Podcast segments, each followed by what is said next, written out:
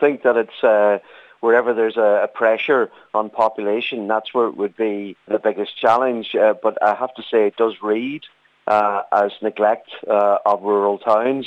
Uh, certainly when we talk to teachers and principals or the likes of the Irish National Teachers Organisation, this is a big issue, uh, this, uh, you know, this pupil-teacher ratio.